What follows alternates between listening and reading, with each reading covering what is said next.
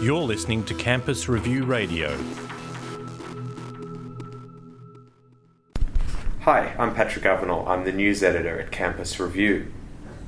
Dr. Matt Schiller and Osman Faruqi from the University of New South Wales have launched a new platform called MetaPoll, which seeks to be the most accurate predictor of the upcoming federal election. Earlier today, I spoke with Osman Faruqi about this platform. You talk about how what you're doing is different and, and you obviously think better than uh, sort of the traditional method of calling people and asking them their intentions and their opinions. Are you able to just sort of explain uh, sort of what your how your system works and why you think it's better? Sure. So there's basically two different. Um, just I'll just kind of run you through the two different things Sure. that we're doing. So the main the main thing that we're um, running in the lead up to the federal election and, and beyond is an aggregate of all the published opinion polls, right? So that hasn't really been done in Australia to, to the same extent that we're doing it. It's been done in the states. There's a guy Nate Silver who runs 538, popular kind of opinion website uh, blogging um, platform. Now I think it's licensed by ESPN.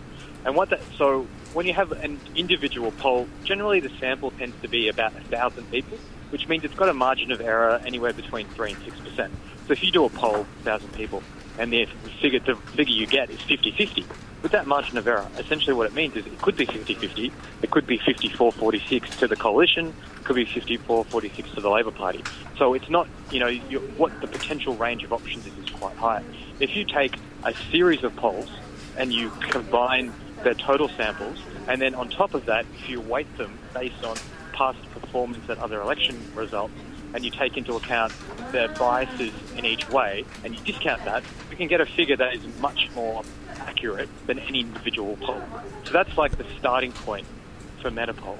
The other thing that we do is we run our own poll, which has a much bigger sample than any individual poll in Australia. So while most telephone polls will be between 1,000 and 1,500 people, we do a 2,000 person poll, um, and then we, we again put that into our aggregate as well. Uh, so I might just see if you have any questions there before I go into more detail. So that Yeah. So where how are you polling the two thousand people? So we're using a method called online interceptive surveys, and it's a system that actually hasn't been used before in Australia, but when it was used in the States for the US presidential election in 2012, it was actually ranked the second most accurate methodology. And basically, one of the things that we're doing, which gives us a bit of an edge, we think, over traditional ways of polling, is so if you're polling a thousand people, and the way that you'll you'll do that is you'll break up that thousand into dem- different demographic chunks. So if you need, you know, 500 women, 500 men, for example, and then within that, uh, different age groups. So you might need to speak to 200 people under the age of 30. But if you can only speak to 100 people under the age of 30 by the time that your poll is closing, what you do is that you then weight up that 100, those 100 responses to make them worth 300. So you just multiply them by three. The problem is, if you speak to 100 people and 80 of them say they're voting for the Greens, and then you multiply that by three, you're getting a much bigger sample of Greens voters than actual real real world polling would indicate, like the real world sample would indicate. So what we're doing with our platform is when we have a sample of over 2,000, we break up those different demographic chunks. We don't actually close the poll and wait up responses if we haven't gotten the full quota. We keep the poll running to make sure that our sample is as representative of the Australian population as any poll can be. Does that make sense? Sure. I mean, online polls. I mean, I, I've I've done online polls and online surveys, and you sort of like there aren't as many. Uh, it, it, is the quality control as strong in an online polling environment as there is when a person actually calls someone and asks them over the phone? Well, I mean, the first thing is that there are virtually no person-to-person phone polling happening in Australia anymore. So Newspoll, which has long been considered to be the premier polling publication, generally because it was quite accurate, because it used real telemarketers calling up real people and, and getting data from them, that at the end of 2013 wound up and is now a robo-polling operation. So even though the brand Newspoll is the same, it's now a voice message and a robot when you answer the phone, not an actual real person. I think Nielsen, or sorry, Ipsos is the only company in Australia still doing person-to-person calling. Um, the disadvantage, so you know, there is one advantage. If, if, if you know we had the resources, if any polling company had the resources, they'd love to plough it into large sample person-to-person polling. But the problem with it is generally you're calling landlines because getting mobile numbers is quite expensive. So it makes it difficult to reach certain sections of the population, particularly, you know, largely anyone under the age of, of 30 these days. The advantage of online polling is that you can reach a wider section of the population. Even if older people are slightly harder to reach, we still manage to hit our quotas of 65 plus. And to answer your question as to whether or not, you know, it's got bias or whatever, I think that it, I think like you know it does every kind of methodology does, but what we've done is run a series of polls over quite a few months, looking at different questions, asking the same questions to different samples, and we've calibrated it to a point where we now feel that it is a really valid sample of the Australian population that's giving us results completely in line with other political polling methodologies in Australia.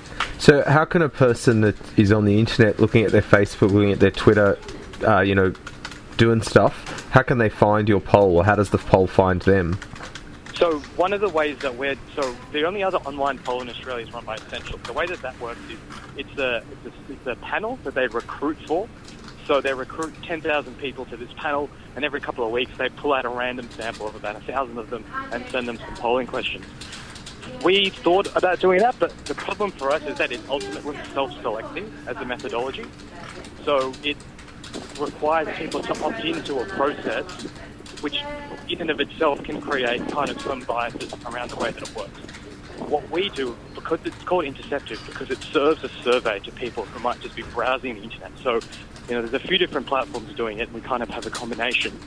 And the way that it works is you might be browsing a news article, you might be trying to get premium content on an app, um, or trying to access exclusive content on another website. And to do that, you would fill in a survey. So it's more similar to being cold called than it is you having to opt into a system. All right, and how confident are you that your that MetaPoll will will get the job done and predict I mean, the election? Accurate, yeah, I mean the thing about polling is you kind of you know we've gone out there and saying that we're going to be one of the most accurate predictors of this campaign, and if you know we fall flat on our faces, I don't know how much people will uh, take it seriously after the election. So we've invested a lot of time and energy into making sure that we're accurate more than anything else and we're pretty confident in our methodology. So Nate Silver, he, he made his nut by predicting, you know, 49 out of 50 in 2012, and then all 50 in 2000. Sorry, 49 out of 50 in 2008, and then all 50 in 2012. Yeah. Are you doing all 150 lower house seats? Yeah, so we're going to be doing all 150 lower house seats as well as looking at calling the Senate race in Australia, which hasn't really been done before. But again, we've been investing a bit of time and energy and money into looking at polling the Senate and looking at the way preferences might flow under the new reform Senate voting system. So we think that we're going to be the best group at polling not just the lower house race of who forms government and who wins each seat, but also looking at what the Senate balance of power and composition is going to look like after the election. And what role has sort of UNSW played in MetaPoll? Um, other than Matt and I kind of meeting each other through mutual friends, um, you know, not too much. Like I studied engineering at New South and Matt studied medicine, believe it or not. But I actually met Matt through another friend of mine who uh, Matt actually runs another company with him called Gowntown, which sells cheaper academic regalia to students than they normally buy from universities. So that's how I know Matt. He contacted me in the last year and said, look, I'm interested in doing something a bit different. I'm interested in stats. I know that you've got experience running political polls. Why don't we give this a go? So yeah, that's that's kind of it.